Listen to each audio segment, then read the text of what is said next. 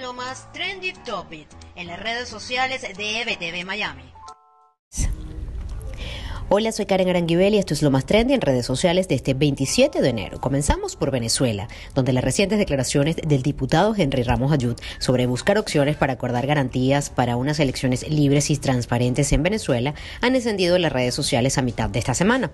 Quienes apoyan los espacios que en la política, según ellos, no deben cederse y quienes además califican las declaraciones como un error porque participar o tener la intención al menos de negociar garantías con un régimen como el de Nicolás Maduro para unas elecciones han hecho de este eh, una de las tendencias principales. La etiqueta Saime sigue siendo tendencia. En el tercer día de jornada de celebración en varios puntos del país la situación no ha cambiado mucho.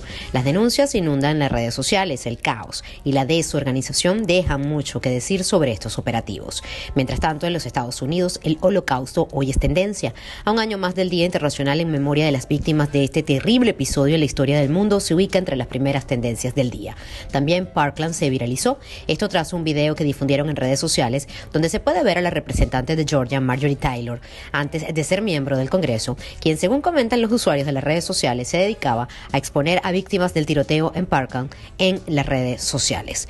Con esto finalizo este reporte y los invito a ampliar estas y otras informaciones en nuestro portal web ebtv.online y seguir nuestras redes sociales arroba ebtv Miami y arroba ebtv digital en todas las plataformas disponibles. Soy Karen Aranguibel y esto es lo más trendy de hoy.